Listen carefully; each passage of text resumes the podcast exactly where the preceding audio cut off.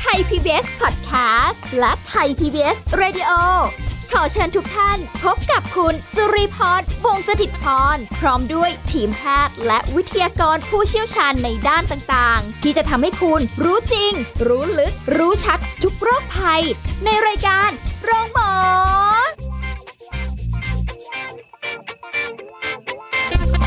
สวัสดีค่ะ คุณผู้ฟังคะขอต้อนรับเข้าสู่รายการโรงหมอค่ะมาแล้วค่ะ คุณผู้ฟังคะพร้อมหรือยังสำหรับสาระความรู้ในการดูแลสุขภาพกันในวันนี้ค่ะ วันนี้เราจะคุยกันเรื่องของผู้สูงอายุนะคะที่เรียกว่าก็เป็นประจำนะคะ ในแต่ละเดือนที่เราจะนำเรื่องนี้มาพูดคุยกันบ้าง แต่ว่าไม่ได้คุยคนเดียว เราจะคุยกับผู้ช่วยศาสตราจารย์ ดรเกษรสัมเภาทอง อาจารย์ประจำคณะสาธารณสุขศาสตร์ผู้เชี่ยวชาญด้านการส่งเสริมสุขภาพ และป้องกันโรคจากมหาวิทยาลัยธรรมศาสตร์ค่ะสวัสดีค่ะพี่เกษรค่ะ สวัสดีค่ะค่ะสวัสดีคุณสุริพรแล้วก็สวัสดีทางบ้านด้วยนะคะค่ะถ้าเป็นประเด็นเรื่องผู้สูงอายุก็ต้องมาที่อาจารย์เกษรเลยถูใช่กไหมต้องคะเลยตัวค่ะจริงมีอยู่สูงาคนเดียวตัวจริงจริงๆนะคะ คือวันนี้ที่เราคุยกันเป็นเรื่องผู้สูงอายุก็จริงนะคะค่ะแต่ว่าอาจจะแตกต่างจากที่เราเคยคุยกันเรื่องการใช้ชีวิตเอ่อหรือว่าคนที่กำลังจะก้าวเข้าสู่ช่วงวัยเกษียณในช่วงเวลาแบบนี้เนาะพี่เกณฑ์สอนเนาะที่เราเคยคุยกันใกไปล้กันอีกแล้วนะคะใช่สิงหากันยายนนี้นะคะ แต่ว่าที่เราจะคุยกันวันนี้มันเป็นอีกเรื่องหนึ่งที่เอาแหละ เทคโนโลยีทุกวันนี้ถ้า พูดถึงเด็กๆเนี่ยเขาก็โอ้โหมีความเชี่ยวชาญกันใช่ไหมคะใช่ค่ะแต่ถ้าเป็นผู้สูงอายุเนี่ยอื้อหือจะจิ้มจะอะไรกันทีนึง อาจจะยากกันนิดนึง หรือว่าจะต้องมานั่งทำความเข้าใจ แต่ว่าตอนเนี้ยมันกลายเป็นว่าเท่าที่เห็นนะคะผู้สูงอายุหลายคนก็หันมาใช้พวกโซเชียลมีเดียกันอืมค่อนข้างมากใช่บางคนค่ะมีแท็บเล็ตเพราะว่าใหญ่หน่อยค่ะนะคะจะได้เห็นชัดๆนะค่ะหรือบางทีอาจจะเป็นสมาร์ทโฟน อะไรก็แล้วแต่ที่ลูกหลานซื้อให้นะคะก็เหมือนกับแบบว่าได้มีโอกาสที่ บางทีเคยอยู่บ้านคนเดียวเงาๆอะก็ได้พบปะเพื่อนฝูง ส่งเอ่อสวัสดีวันจันทร์ค่ะสติ๊กเกอร์สีเหลืองนะคะเอออะไรประมาณนี้ก็ก็ทำให้รู้สึกว่าน่าจะทำให้หายเหงาไปได้ แล้วก็ได้มีสังคมมากขึ้นใช่นะคะค่ะทีนี้ต้องถามพี่เกสรอย่างนี้ค่ะว่า ในผู้สูงอายุในสังคมไทยของเราเอาละเราจะก้าวเข้าสู่สังคมผู้สูงอายุแบบเต็มรูปแบบในอีกไม่กี่ปีละ เห็นมีเป็น อ่าอสังหาริมทรัพย์ที่มันเป็นแบบอ๋อรองค่ะรับเนาะแล้วก็แต่เทคโนโลยีเนี่ย จำเป็นและสำคัญแค่ไหนในโอ้ในส่วนของผู้สูงอายุ ค่ะ ต้องบอกว่าประเด็นนี้ต้องชื่นชมเลยนะคะ ว่าเลือกประเด็นได้แบบทันสมัยมาก ถ้าเราไม่พูดกันเรื่องนี้ในวันนี้เนี่ยค่ะเราพลาดเลยนะคะอืมเพราะว่าตอนนี้ผู้สูงอายุก้าวเข้ามาเต็มตัวแล้วในเรื่องค่ะของโลกโซเชียลมีเดียค่ะแล้วโซเชียลมีเดียก็กลายเป็นชีวิตเป็นส่วนหนึ่งของชีวิตมาก ๆ กับทุกคนแหละนะคะ จริงค่ะๆแล้วนะคะ โดยเฉพาะยิ่งว่ามันมีความสำคัญมากกับผู้สูงอายุก็ตรงที่ว่า เขาโลกเขาเคยอยู่แค่ครอบครัวนะคะ ชุมชนใกล้บ้านนะคะอย่างมากก็เดินทางญาติญาติญาติพี่น้อง แต่ตอนนี้โซเชียลมีเดียทำให้เขาเจอโลกภายนอกกว้างไกลนะคะมันก็เลยกลายเป็นประเด็นที่สำคัญมาก แล้วความสำคัญตรงนี้ค่ะมันมีทั้งประโยชน์ แล้วบางส่วนมันก็มีอาจจะมีแอบแฝงมาในเรื่องของโทษ ถ้าค่ะรู้ไม่เท่าทันนะคะอืมเพราะฉะนั้นโซเชียลมีเดียก็เลยต้องเป็นประเด็นที่ต้องพูดกันแล้วละค่ะค่ะเพราะว่าสังคมสูงวัยของประเทศไทยนั้นน่ะเราตัดเรื่องนี้ออกไปไม่ได้เลยค่ะนะคะคือเรียกว่าเราจะย่อโลกให้แคบลง แล้วก็เหมือนกับเปิดกว้างในเรื่องของความสัมพันธ์กับคน ที่เป็นเพื่อนเรา หรือว่าใช่ค่ะคนในครอบครัวมากขึ้น อย่างบางทีเคยเห็นคุณแม่ไลน์หาคุณลูกค่ะถามสบายดีไหมอะนะคะ เมื่อก่อนก็อาจจะแบบนานๆทีโทรคุยกันทีนึง ใช่ค่ะ แล้วก็อืมเมื่อก่อนนี้ก็เป็นอะไรที่สิ้นเปลืองนะคะค่ะเดี๋ยวนี้มันก็กลายเป็นอ่าอะไรที่มันประหยัดขึ้นเยอะเลยสำหรับใช่การสื่อสารด้วยระบบของโทรศัพท์ค่ะ คือ เรื่องของโซเชียลมีเดียในผู้สูงอายุเนี่ยมีการนำไปใช้ประโยชน์มากเลยนะคะค่ะประโยชน์ในทุกด้านนะคะ จริง ๆ แล้วถ้าเราได้ตระหนักรู้ถึงประโยชน์เนี่ยเราต้องหันกลับมาส่งเสริมให้ท่านใช้อย่างถูกวิธีอืมไม่ว่าจะเป็นเรื่องของสุขภาพนะคะค่ะเรื่องของเศรษฐกิจก็ได้ด้วย เดี๋ยวนี้ผู้สูงอายุหันกลับมา พยายามที่จะทำอ่า ขายของออนไลน์ด้วยนะคะอ่าใช่ใช่มีแล้วมันก็เป็นเรื่องของ entertain ค่ะที่สามารถที่จะแสวงหาความสุขบันเทิงเริงใจได้ผ่านค่ะโซเชียลมีเดียมนอกจากนี้แล้วบางทีมันก็เป็นเรื่องของการรับรู้ข้อมูลข่าวสารที่ต้องทันต่อเหตุการณ์ค่ะเราอาจจะยังพูดถึงโควิดได้อยู่ใช่ไหมคะใช่ช่วงนี้ได้ค่ะแล้วไอ้เรื่องของโซเชียลมีเดียก็ช่วยช่วยดูแลนะคะ ช่วยดูแลทำให้ผู้สูงอายุเนี่ยไม่ไม่พลาดนะคะค่ะ ได้อีกด้วยเพราะฉะนั้นอืมมันเป็นประโยชน์มากมายทีเดียวค่ะ แล้วที่สำคัญคือยิ่งถ้าเกิดใครมีความอ่าเชี่ยวชาญในการค่ะใช้งานเนาะก็จะใช้ได้อย่างคุ้มค่าและเต็มที่ จากเดิมฟังแต่เสียงอาจจะได้เห็นหน้ากันผ่านทางอ่าใช่วิดีโอคอลค่ะใช่ค่ะหรืออะไรแบบนี้ก็ได้อาจจะกล้าๆกลัวๆนิดนึงนะคะ แต่ก็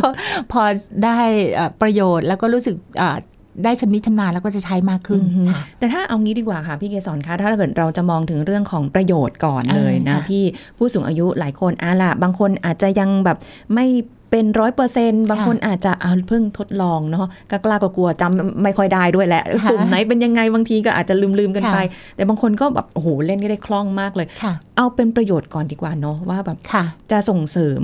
ผู้สูงอายุในด้านไหน แล้วก็ค่ะช่วยในเรื่องอะไรได้บ้างไหมคะค่ะ ประการแรกเลยต้องบอกว่าเราหยุดโลกเอาไว้แค่นี้ไม่ได้ค่ะเรื่องของเทคโนโลยีมันก้าวไกลไปตลอด แล้วการที่ผู้สูงอายุเนี่ยได้ตามทันไม่ต้องถึงกับล้ำหน้านะคะค่ะอไปคู่ๆหรืออาจจะตามหลังเขาสักนิดหนึ่งก็ยังดีแต่ว่าต้องตามไปค่ะไม่อย่างนั้นแล้วผู้สูงอายุก็จะกลายเป็นกลุ่มคนที่ขาดโอกาสในการเข้าถึง แล้วก็การดำเนินชีวิตนับวันก็จะยากลำบากถ้าไม่มีโซเชียลมีเดียค่ะนะคะดังนั้นอันนี้คือประโยชน์อันแรกที่ต้องเรียนรู้ต้องใช้งาน พอจะใช้ในชีวิตประจำวันได้ นะคะค่ะประโยชน์อย่างยิ่งในธรรมชาติของความสูงวัย นั่นก็คือการต้องดูแลสุขภาพตัวเองค่ะอันเนี้ยคืออยากจะพูดก่อนอันดับแรกเลยนะว่า ถ้าหากว่าลูกๆหลานๆคิดว่าไม่เอาดีกว่าเดี๋ยวพ่อแม่ฉันจะมาติดไลน์ก็อย่าคิดแบบนั้นนะคะค่ะให้ท่านได้ใช้ตามสภาพที่ควรจะใช้แล้วให้เข้าถึงข้อมูลข่าวสารด้านสุขภาพอืมแล้วก็อ่านอะไรที่มันเป็นเรื่องของตัวเขาเองได้ค่ะด้วยอะไรเงี้ยประโยชน์มาก แล้วตอนนี้ระบบสุขภาพของประเทศเอง ก็ใช้เทคโนโลยีนะคะดิจิทัลเนี่ยค่ะค่ะ เข้ามาสื่อสารกับผู้ป่วยมากขึ้นอืมมันมีกรณีศึกษามากมายที่เกิดขึ้นในช่วงโควิดนะคะว่าค่ะผู้ป่วยที่อยู่ที่บ้านคุณหมอสามารถสื่อสารไลน์คอลมาถามอาการ ให้ยาส่งยามา delivery ยาถึงอ่าบ้าน เพราะว่าท่านไปโรงพยาบาลไม่ได้ค่ะในช่วงที่อาจจะล็อกดาวน์หรือว่าในช่วงที่ป้องกันการกระจายเชื้อที่รุนแรงอยู่ค่ะอันนี้ก็เป็นประโยชน์แห่งเทคโนโลยี แล้วเราลองคิดดูว่าถ้าผู้สูงอายุไม่สามารถใช้อันนี้ได้ด้วยค่ะตนเองเลยเนี่ยก็จะมีข้อจำกัดในการที่จะสื่อสารกับทีมสุขภาพ มีข้อจำกัดในการที่จะสื่อสารเรื่องราวต่างๆ แล้วในช่วงที่การไปมาหาสู่มันยากลำบาก นะคะ อันนี้ก็เป็นประโยชน์อันดับแรกเลยอืมเหมือนกับนะคะโอกาสเนี้ยตรงนี้เนี่ยในการเข้าถึงสาธารณสุขเนี่ยค่ะก็ไม่ใช่เพียงแค่ในผู้สูงอายุในสังคมเมืองใช่แต่ที่อยู่ค่ะต่างต่างจังหวัดก็สามารถใช้เทคโนโลยีพวกใช่นี้ได้ค่ะต่างจังหวัดเนี่ยค่ะมีโมเดลหลายโมเดลที่เกิดขึ้นที่ต่างจังหวัดนะคะค่ะแล้วก็พบว่าเขาใช้ระบบเทคโนโลยีเนี่ยค่ะในการสื่อสารกับผู้ป่วยค่ะหรือแม้กระทั่งใช้เป็นอ่าระบบฮอตไลน์ ตามนะคะ ต่างๆที่จะหาผู้ดูแลไปอย่างเร่งด่วนอาสาสมัครค่ะไปถึงบ้านแบบอืมไปแบบรวดเร็วอะไรอย่างเงี้ยค่ะค่ะหรือว่าองค์กรปกครองส่วนท้องถิ่นเนี่ยเขาจะมีระบบที่เรียกว่าฉุกการแพทย์ฉุกเฉินอืม ก็เข้าไปถึงได้ค่ะหรือแม้กระทั่งการที่จะเชื่อมโยงด้วยระบบออนไลน์ว่าเรียกเออขอความช่วยเหลือค่ะก็ต้องใช้อันนี้เหมือนกันอืมนะคะเพราะฉะนั้นมันทั้งสองทาง ทั้งฝ่ายที่ให้บริการทางสุขภาพฝ่ายผู้สูงอายุค่ะที่จะต้องสื่อกันถึงกัน ถ้าหากว่าฝ่ายหนึ่งฝ่ายใดเนี่ยบล็อกช่องทางการสื่อสาร การสื่อสารก็ไม่สำเร็จค่ะ ซึ่งทางฝ่ายผู้ให้บริการทางสุขภาพนั้นเนี่ยเขาสื่อไปแล้วตอนนี้เขาสื่อแล้ว แต่ว่าผู้สูงอายุเองต้องสามารถตอบรับได้อืมนะคะถึงจะมีการสื่อสารที่โฟล์ข้อมูลกันได้ค่ะอย่างดี แต่แน่นอนน่ะถึงอายุขนาดหนึ่งที่มีข้อจำกัดจริง ๆ เรื่องการฟังเรื่องการเห็น เรื่องของการเคลื่อนไหวร่างกายหรือการใช้เหมือนเหมือนอ่าการเคลื่อนไหวร่างกายที่มีอุปสรรค ตอนนั้นอาจจะต้องมีผู้ดูแลค่ะแต่ กลุ่มผู้สูงอายุส่วนใหญ่ของประเทศไทยนะคะ เราต้องบอกเรายังยินดีนะคะ ถึงแม้เราจะเป็นคนสังคมสูงวัยอืมแต่เรายังเป็นสังคมสูงวัยที่เป็นผู้สูงอายุวัยต้นอะค่ะถึง 80%นะคะอ๋อคืออยู่อายุระหว่างประมาณ 60 ถึง 75เนี่ยค่ะเป็นกลุ่มที่ใหญ่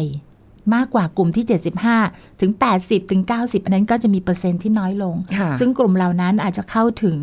อ่าเทคโนโลยีหรือว่าโซเชียลมีเดียน้อยลงไปแล้วตามสภาพร่างกายนะคะ แต่กลุ่มต้นเนี่ยค่ะที่ยังแอคทีฟอยู่เนี่ยค่ะก็ต้องตามเทคโนโลยีไปค่ะเอ่อตามไปแบบชนิดได้ประโยชน์นะคะ ไม่ใช่ตามไปแล้วรู้สึกว่าโอ้มันมีอุปสรรคมากมายตามไปแบบได้ประโยชน์อืมประโยชน์ด้านสุขภาพเนี่ยยืนยันเลยว่ามีแน่นอนค่ะประโยชน์ทางด้านเศรษฐกิจ กลุ่มคนที่สนใจอย่างที่พูดนะค่ะอาจจะมีการทำมาค้าขายออนไลน์ ต้องบอกว่ามีเว็บเพจอันหนึ่งเนี่ยเข้าไปแล้วก็เข้าไปแล้วออกยากเพราะว่าต้องได้จ่ายเงินแน่ๆคือเข้าไปซื้อของค่ะก็จะมีเว็บเพจตามมหาวิทยาลัยต่างๆค่ะเช่นเช่น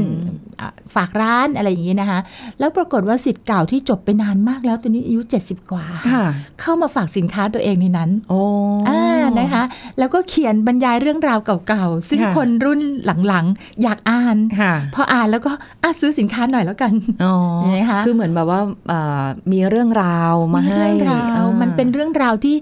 ชวนให้เขาเออจินตนาการไปว่าในอดีตเนี่ยเขาไม่เคยสัมผัสตรงนั้นนะค่ะในวัยนี้เขาไม่เคยนึกถึงว่ามันมีเรื่องราวแบบนั้นนั่นก็เขียนบรรยายมาอืมสุดท้ายก็ฝากขายอันนี้ด้วยนะ แต่ว่ามันเป็นสินค้าที่สอดคล้องกับเรื่องราวที่เล่าค่ะโอ้เยี่ยมมากเลยผู้สูงก็ขายของได้ค่ะออนไลน์นะคะอืมเพราะฉะนั้นหาช่องทางแบบนี้ แล้วตอนนี้ชุมชนต่างๆอะค่ะ เขาก็ต้องบอกว่ามันทำให้เรานึกถึงเรื่องของความพอเพียง เศรษฐกิจพอเพียง แล้วผู้สูงอายุเนี่ยจะอยู่ในกลุ่มนั้นได้เลยอะทำได้ดี เพราะว่ามีวัฒนธรรม มีวิถีปฏิบัติอะไรที่เป็นชุมชนต่างๆ เนี่ยค่ะแล้วสามารถสื่อผ่านโซเชียลมีเดียออกมาให้คนข้างนอกเห็น อืมใช่คนใช่ก็เข้าไปดูอยากรู้เป็นยังไงค่ะทำอาหารเป็นยังไง ใช้ชีวิตยังไงปลูกผักอะไรต่างๆ พวกเนี้ยค่ะค่ะมากมายเป็นประโยชน์มากอืมเราไม่ต้องเดินทางไปถึงหมู่บ้านเขาเลยนะคะค่ะเขาสื่อออกมาให้เราดู เหมือนแบบเปิดออกมาช่ให้ให้ะคนข้างนอกแล้วได้ก็เป็เห็นนความภูมิใจนะคะ เพราะคนหนุ่มสาวก็ไปช่วยสปอร์ตนะคะค่ะในเรื่องของเทคโนโลยีที่มันอาจจะขั้นสูงขึ้นมานิดหนึ่งอะค่ะอืมท่านอาจจะทำเองไม่ได้อะไรเงี้ค่ะยแต่ท่านจะมีคอนเทนต์ไงคะมีคอนเทนต์ที่แบบพูดออกมาอย่างเป็นธรรมชาติแล้วเราค่ะอยากฟังอืมอืมใช่นี่ก็เลยเป็นประโยชน์มากเลย ในค่ะเรื่องของเศรษฐกิจท้องถิ่น เรื่องสุขภาพ แล้วเรื่องของการสื่อสาร เพื่อให้เห็นว่าเขายังเป็นส่วนหนึ่งของสังคมค่ะเป็นส่วนหนึ่งของโลกใบนี้ที่มันเคลื่อนไปเนี่ยอืมอันนี้ก็เป็นเรื่องทางด้านจิตใจที่สำคัญมากเลยทีเดียวค่ะอันนี้คือสำหรับเอ่อผู้สูงอายุที่เอาแหละปรับตัวได้ค่ะเข้าถึงได้อ่า ในหลาย ๆ ส่วน แล้วก็เข้าใจโลกที่มันเปลี่ยนแปลงไปได้ได้อย่างดี แต่ก็อาจจะมีอีกบางกลุ่มที่อาจจะยังแบบเออเอาแหละก็ก็อยากเรียนรู้นะ แต่ก็ยังไม่พร้อมสัทีเดียวไม่พร้อมค่ะอันนี้ก็มีค่ะมีเหมือนกันแต่ว่าเราก็คงอ่าเรียกว่าอะไรอะเราก็ไม่ว่ากันแต่ว่าเอาเท่าที่ไหว ใช่ค่ะอ่าใช่ค่ะใช่ค่ะ อันนี้มันคือต่างประเทศเนี่ยเขาก็ทำเรื่องนี้กันเยอะ โดยเฉพาะยิ่งประเทศที่เทคโนโลยีมันมามันล้ำหน้าไปแล้วค่ะแล้วก็โซเชียลมีเดียพวกเนี้ยมันเข้าถึงกลุ่มสูงวัย ยกตัวอย่างที่เราเคยพูดถึงประเทศเกาหลีอย่างเงี้ยค่ะค่ะเจ้าของแบรนด์โทรศัพท์มือถืออันที่อืมใช้ง่ายสำหรับผู้สูงอายุด้วยนะคะค่ะเพราะว่าอนาล็อกเนี่ยมันก็จะอะไม่ใช่ค่ะ Android เนี่ยมันก็จะดูมีความง่ายสักนิดหนึ่งสำหรับผู้สูงอายุนะคะ อันเนี้ยเขาก็มีโปรแกรม train ผู้สูงอายุให้ใช้งานนะคะอืมแล้วเขาก็พบว่าจริง ๆ เราต้องเริ่มต้นตั้งแต่ ทัศนคติของคนที่ทำงานเกี่ยวข้องกับเรื่องนี้ว่าค่ะอย่าคิดว่าผู้สูงอายุคือแก่เกินเรียนอืมอย่าไปคิดแบบนั้นค่ะแต่เราต้องเข้าใจธรรมชาติว่าข้อจำกัดมันอยู่ตรงไหน แล้วออกแบบผลิตภัณฑ์ ให้สอดคล้องกับการใช้งานค่ะอันนั้นถึงจะเรียกว่าเรามีการส่งเสริมที่ถูกต้อง อย่างนี้แสดงว่าเอ่อเชื่อว่าในอนาคตอันจะ ใกล้ด้วยซ้ำไปนะ น่าจะมีแอปพลิเคชัน มีสมาร์ทโฟนใช่ค่ะอุปกรณ์เทคโนโลยีต่างๆเหล่านี้ที่ตอบโจทย์ของผู้สูงอายุในการใช้งานมากขึ้นใช่ค่ะแน่ใช่ค่ะโดยโดยเฉพาะยิ่งตอนนี้นักวิชาการก็หันมาสนใจนักวิทยาศาสตร์นะคะ อะไรต่างๆหันมาสนใจเพราะว่าสังคมเราเป็นสังคมผู้สูงวัยทั่วโลกแล้วค่ะนะคะเกือบจะทั่วโลกแล้วล่ะ โดยเฉพาะประเทศที่มีเศรษฐกิจมีอ่าความก้าวหน้าทางเทคโนโลยีทั้งหลายเหล่านี้ๆค่ะก็รู้แล้วแต่มีกลุ่มลูกค้าที่เป็นผู้สูงอายุอืมเพราะฉะนั้นลูกค้าเป็นใครก็ตาม เขาต้องตามเทคโนโลยีต้องตามไปหาลูกค้าค่ะให้ได้อ่เขาก็จะพยายามออกแบบผลิตภัณฑ์เหล่านี้ แต่ทีเนี้ยในในแง่มุมของครอบครัวเองอะค่ะก็ต้องรู้เท่าทันในการที่จะเลือกผลิตภัณฑ์สำหรับผู้สูงอายุเพื่อค่ะให้ท่านได้ enjoy life เนาะอืมได้มีความสุขกับการใช้ชีวิตค่ะคือบางเรื่องเนี่ยมันดีมาก แต่ว่ามันก็อาจจะอ่า มีราคาข้างว่าสูงเกินไป มันค่ะก็ต้องปรับลงมาปรับลงมาใช่แต่นับวันนะอะไรออกใหม่มันแพงหมดแหละเดี๋ยวบอกเราไปสักพักเราหนึ่งสักพักเราซื้อแบบตกรุ่นก็ได้นะคะเออมีรุ่นใหม่ๆมาปุ๊บราคานี่ลงไปเลยทีเดียวใช่นะค่ะซึ่งมันก็ซึ่งเป็จนอย่างนั้นริงๆเอ่อพวกเทคโนโลยีหรืออะไรพวกนี้มันก็ไม่ได้หนีกันไปเท่าไหร่ใช่แบบบางทีค่ะผลิตภัณฑ์ปีครึ่งปีก็ออกใหม่มาละใช่ครึ่งปีค่ะออกมาใหม่แล้วแล้วบางอะไรเยตัวมันก็เกิน ความจำเป็นที่จะใช้เพราะฉะอืนั้นมเราก็เลือกที่มันพื้นฐานค่ะใช้งานได้แล้วก็ดูถึงความจำเป็นในการใช้งานอืมของผู้สูงอายุจะดีกว่า คือเหมือนกับว่าทำอะไรก็ได้ที่มันต้องตอบโจทย์ในในผู้สูงอายุใช่ในค่ะเพราะอย่างที่พี่เกสรบอกคุณผู้ฟังว่ามีผู้สูงอายุเอ่อเป็นตอนต้นค่ะใช่ไหมคะ 60 ถึงประมาณ 75 อย่างนี้ค่ะใช่ไหมคะค่ะที่แบบว่า โอ้โหเอาแหละยังยังเป็นกลุ่มที่ active อยู่ในสังคมอ่านะคะแล้วอีกกลุ่มหนึ่งก็จะเป็นกลุ่มอายุที่มากขึ้นใช่ค่ะ75 ปีขึ้นไป ซึ่งอาจจะแบบละเอ่อในการใช้งานอาจจะไม่ได้เต็มที่และค่ะหรืออะไรก็แล้วแต่ก็ค่ะก็ต้องอาจจะต้องแบบ ปรับกันไป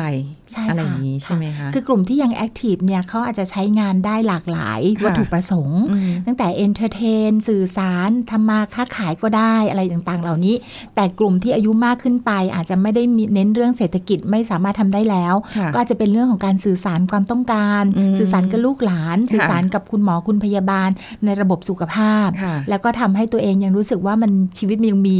มันมีผู้คนรอบข้างอยู่ค่ะอะไรอย่างเงี้ยค่ะก็อือฮึวัตถุประสงค์ก็อาจจะเจาะจงลงไปในแต่ละวัย หรืออีกทีหนึ่งก็เจาะจงตามสภาพร่างกายก็ได้บางทีวัยก็อาจจะไม่ได้บอกถึงสุขภาพค่ะซะทั้งหมดนะนะคะอืมแต่ที่เราพูดนั่นคือโดยทั่วไปอะค่ะค่ะ ก็คงต้องดูกันต่อไปว่าเทคโนโลยีจะมาตอบโจทย์ในรูปแบบไหนกันบ้างใช่แต่การใช้เทคโนโลยีก็มีทั้งดีแล้วก็ไม่ดีนะคะ เราพูดประโยชน์ไปละค่ะ เดี๋ยวช่วงหน้าค่ะพี่เกสรเรามาค่ะคุยกันว่าเอ๊ะแล้วถ้าเกิดมันเอ่อเอาอย่างเราเนี่ยใช้มากๆ ก็เริ่มไม่ไหวเหมือนกันนะปวดตาเหมือนกันนะคะปวดไหล่เหมือนกันนะคะจริง ๆ ค่ะ แล้วผู้สูงอายุจะมีปัญหาอะไรบ้างไหมในการใช้เทคโนโลยีค่ะเหล่านี้ช่วงหน้าค่ะค่ะพักกันสักครู่แล้วกลับมาฟังกันต่อค่ะ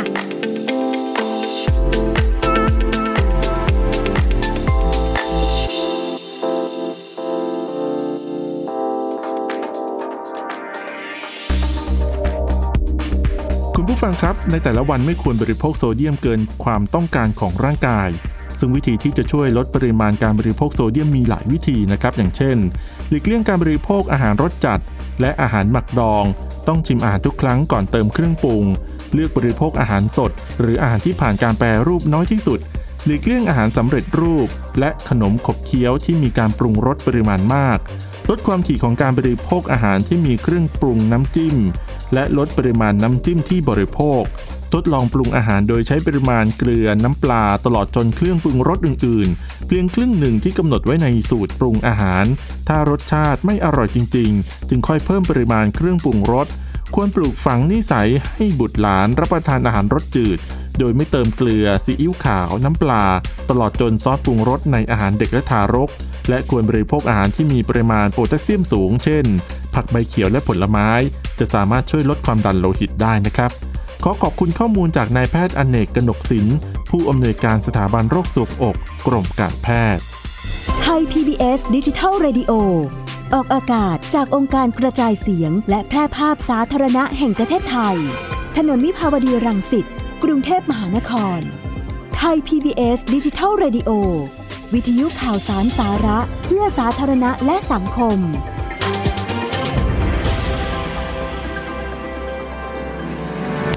กำลังฟังรายการ โรงหมอ รายการสุขภาพเพื่อคุณจากเรา กลับมาพูดคุยกันต่อค่ะสำหรับในวันนี้ที่เราคุยกันเรื่องของโซเชียลมีเดียนะคะ ในวัยผู้สูงอายุที่เอาล่ะตอบโจทย์ของใครหลาย ๆ คนโดยเฉพาะลูกหลานหายห่วงได้นะคะเพราะว่ามีมือถือหนึ่งเครื่องอยู่ได้แล้ว ติดต่อสื่อสารกันง่ายขึ้น คุยกันง่ายขึ้นแต่ที่สำคัญเปิดเครื่องด้วยนะคะ เช้ามาว้ายส่งมาแล้วจ้าอะไรอย่างเงี้ยตอนเช้านะคะอะเราได้พูดคุยถึงประโยชน์กันไปแล้วนะคะ แล้วก็จริงๆมันมีประโยชน์เยอะมากกว่าที่เราค่ะคุยกันด้วยซ้ำไป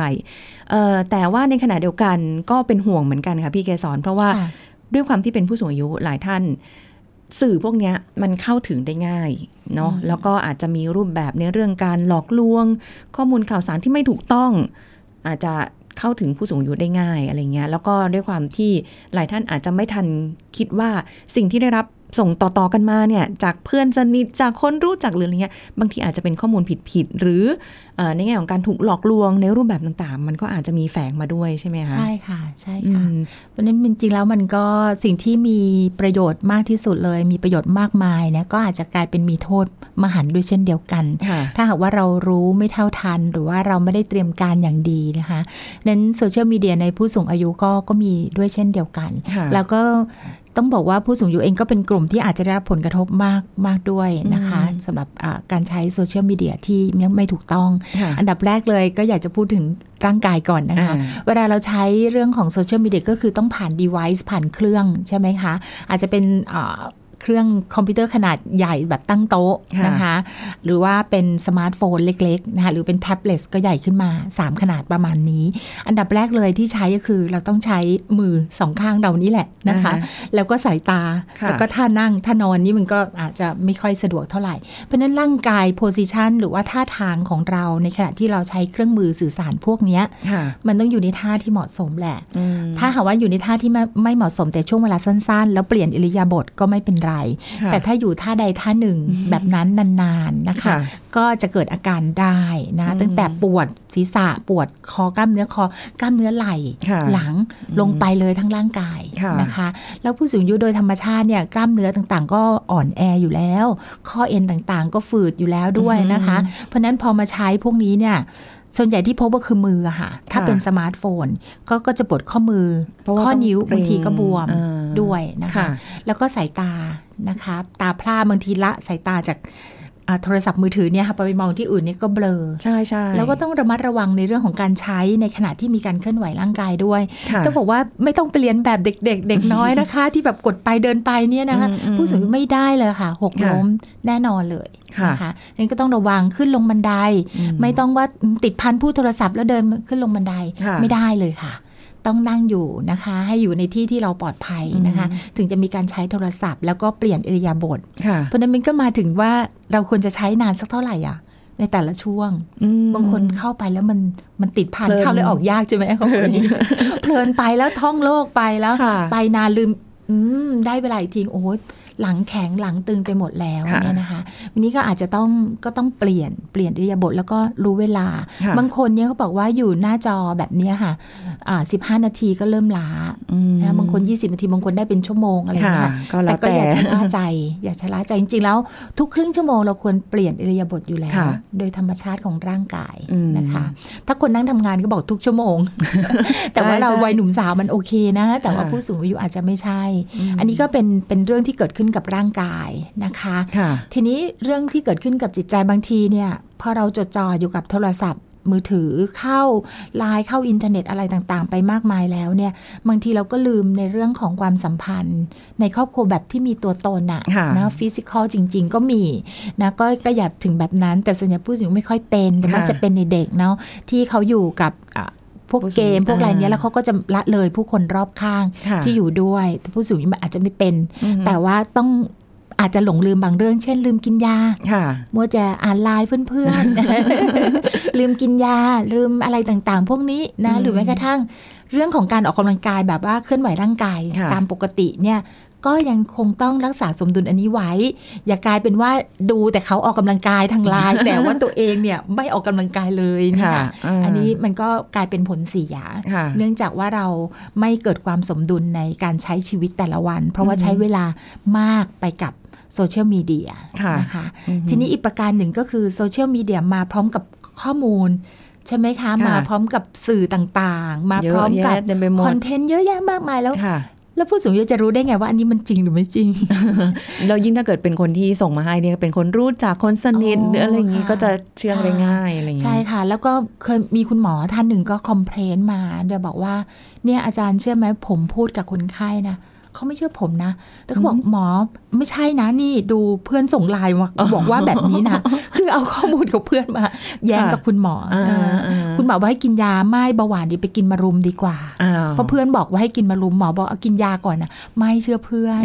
อะไรเงี้ยคือบางทีมันเป็นเรื่องที่ต้องเข้าใจว่าความสัมพันธ์ระหว่างบุคคลทำให้เกิดความน่าเชื่อถือของข้อมูลที่เข้ามาใช่นะคะใช่เพราะฉะนั้นอันนี้บางทีเราอะเอ่อลูกหลานก็อาจจะต้อง คุยกันนิดหนึ่งด้วยว่าเราต้องออย่าได้ ตัดสินใจอะไรไปตามสื่อที่เข้ามาจากมีเดียทั้งหมดค่ะควรจะต้องมีการพูดคุยปรึกษากันซะก่อนอะไรเงี้ยค่ะอืมเช่นตัดสินใจสั่งซื้อเลยค่ะยาตัวนี้เพื่อนกินแล้วดีค่ะฉันควรจะดีด้วย ซื้อเลยอย่างนี้ค่ะนะคะ แล้วยิ่งถ้าสามารถที่จะใช้เรียกว่า e-banking นะโอนเงินได้อัตโนมัติผู้สูงอายุตัดสินใจซื้อค่ะบางทีเนี่ยก็เป็นอะไรที่น่าเสียดายเงินหค่ะรือเป็นการสูญเสียอืมค่ะรูปแบบด้วยความที่แบบอืม เปลี่ยนไปค่ะในการที่จะซื้อขายอะไร การที่จะเข้าไปดูอะไรคลิกนิดเดียวแป๊บใช่เดียวค่ะก็เพียงแค่กดไปเท่านั้นเองใช่มันก็มาถึงบ้าน หรือบางทีเงินนำไปถึงเขาแต่ของอาจจะไม่มาถึงบ้านอ๋ออันนี้ก็ได้อีก อันนี้ก็ไม่ไหวนะค่ะเจอเยอะกันเหลือเกินใช่นะคะค่ะได้ทุกเพศทุกวัยใช่จริงค่ะๆแต่ว่าผู้สูงอายุต้องระวังหน่อยหรือแม้กระทั่งการที่สื่อสารหรือถ้ามีใครมา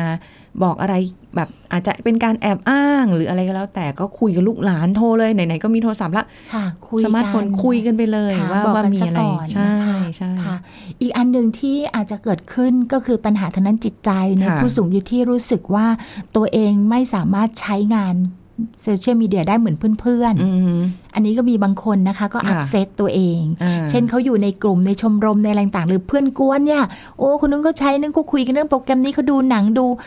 ทำอะไร TikTok อะไรกันก็ว่าไปเนี่ย ฉันใช้ไม่เป็นฉันทำไม่ได้ค่ะลูกก็ไม่มีเวลามาสอนหรือว่าอ่าสอนแล้วลูกก็หงุดหงิด ใช้ไม่เป็นอะไรอย่างเงี้ยค่ะอ่าฮะอันนี้บางทีผู้สูงอายุเนี่ยก็ต้องต้องเรียนรู้ว่าเออบางอย่างเราก็ไม่จำเป็นต้องได้ทั้งหมดนะคะค่ะเอาเท่าที่เราชอบอะไรเงี้ยค่ะอืมไม่เราอาจจะไม่ต้องตามกระแสไปทั้งหมดนะคะค่ะแล้วก็ลูกหลานก็ใจเย็นนิดนึงพยายามที่จะให้ท่านได้ใช้ในสิ่งที่เป็นประโยชน์อืมนะคะ อันนั้นแล้วผู้สูงอายุเองก็เรียนรู้ได้แต่ช้าไงค่ะค่ะเรียนรู้ได้แต่ช้าแล้วก็อาจจะจำไม่ได้ทั้งหมดอะค่ะบางทีบอกครั้งสองครั้งสามครั้ง ที่บอกเป็นสิบครั้ง ก็ยังจำไม่ได้เออยังจำไม่ได้อะไรค่ะเงี้ยก็ต้องใจเย็นกันทุกฝ่ายไม่งั้นมันจะเกิดเป็น คอน FLICT ทางอารมณ์ในใจความขัดแย้งในจิตใจ บางทีหลายเรื่องที่เราคาดไม่ถึงก็มีแฝงอยู่ในนั้นนะคะ เพราะว่าเอาแหละเทคโนโลยีใคร ๆ ก็อยากจะเข้าถึงใครๆก็อยากจะใช้ แต่ว่าก็ต้องใช้ให้พอดีและเหมาะสมด้วยนะคะ วันนี้ก็ฝากไว้ว่าหมดเวลาแล้วค่ะพี่เกศรคุยกันเพลินๆกำลังสนุกเลยนะคะใช่ใช่ค่ะ ยังคงมีอะไรหลาย ๆ เรื่องค่ะที่เกี่ยวกับผู้สูงอายุเดี๋ยวได้คุยกันต่อนะคะ วันนี้ขอบคุณพี่เกศรมากเลยค่ะยินดีค่ะขอบคุณค่ะ สวัสดีค่ะเอาละค่ะคุณผู้ฟังคะหมดเวลากับรายการโรงหมอแล้วนะคะ ติดตามกันได้ใหม่ในครั้งหน้าค่ะ วันนี้สุริพรลาไปก่อน สวัสดีค่ะ แชร์ พูด บอกต่อ กับรายการโรงหมอได้ทุกช่องทางออนไลน์ เว็บไซต์ www.thaipbspodcast.com แอปพลิเคชัน Thai PBS Podcast Facebook Twitter Instagram Thai PBS Podcast และฟังได้มากขึ้นกับพอดแคสต์โรงหมอ ที่ Apple, Google, Spotify, SoundCloud และ Podbean ทุกเรื่องทุกโรคบอกรายการโรงหมอ